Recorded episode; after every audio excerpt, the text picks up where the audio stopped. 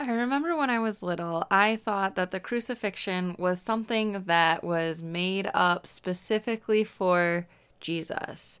And looking back at it, it doesn't quite make sense that I would have thought that he was a unique person and the only person to really have been crucified because there were obviously two thieves on both sides of him being crucified as well, right? And St. Thomas Aquinas today talks about how it was only fitting that he should be crucified between two thieves.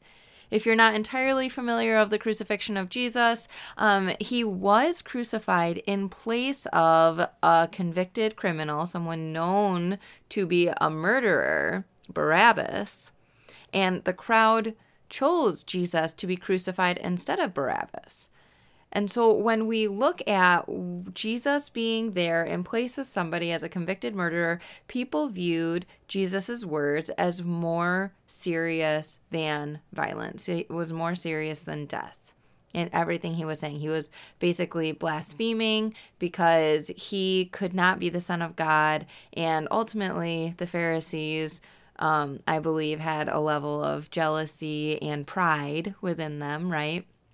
But St. Thomas Aquinas today focuses on how it was fitting that he was crucified between two thieves. And one of these reasons is because the judge was in the center by freeing one and condemning the other. But also, and the part that really stood out to me is St. Thomas Aquinas basically says that all of humanity lines up behind either one or the other thief.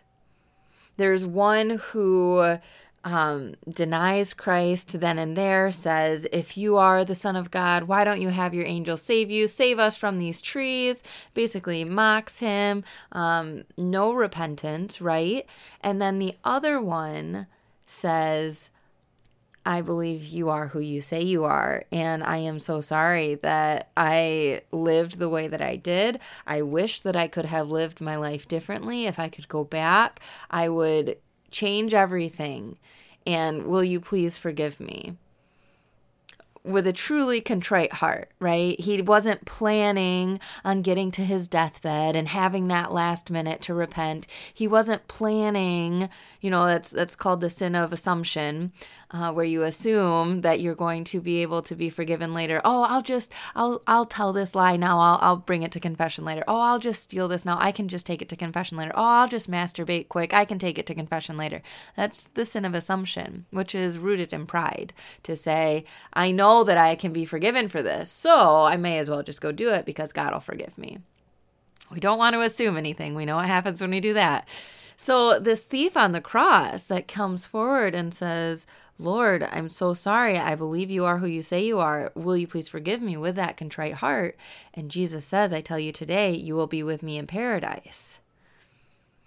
Everyone in humanity, all of humanity, is lining up either behind that thief that truly would go back and live his life a different way had he learned sooner, or the one who says, I need a sign, prove it to me, and you know what, you should just be done with this, right? In the Passion of the Christ, I don't know that it's quite I don't know if it's biblical, but in the Passion of the Christ, a crow comes, right, and plucks out his eye so he can no longer see.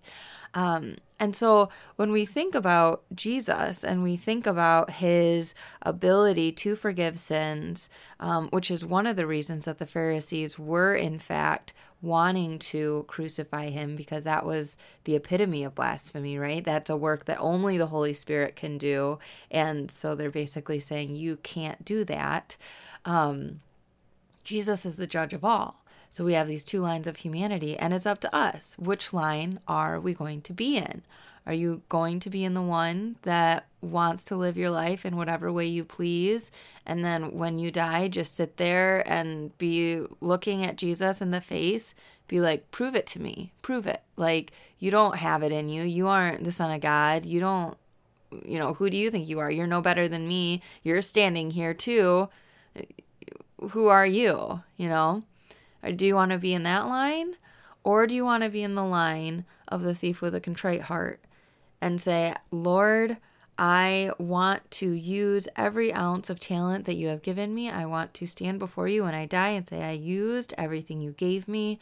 Um, and and I want to change my life right now so I can be on the path that leads to you. How can I be more holy in this moment? What are you calling me toward?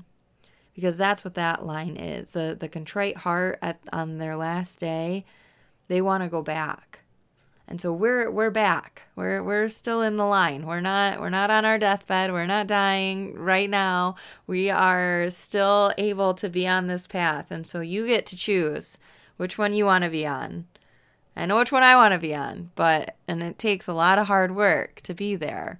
Um, the the road to heaven is narrow, which brings me right. The it's easier for a camel to move through the eye of a needle than a rich man to get to heaven is what that saying is. But I just I just think about that the the eye of the needle, which um, when I was in school they taught us that the eye of a needle was actually a um, entryway to the city where the camel had to get down on his knees and walk through right? So it was very difficult for the camel to do. He could do it, but he had to right get down hunch over and and squeeze its way through. It wasn't just some easy walking path. So it's possible you know the eye of the needle um, to my understanding doesn't mean a literal needle you know like a, a figure of speech but actually the eye of the needle was an entrance to um, to the cities that the camel had to find their way through. So, um, so we want to be that camel. We want to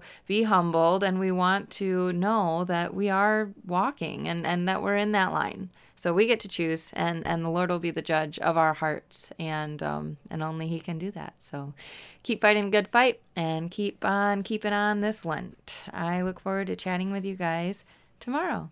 Enjoy your day. I'll talk to you soon.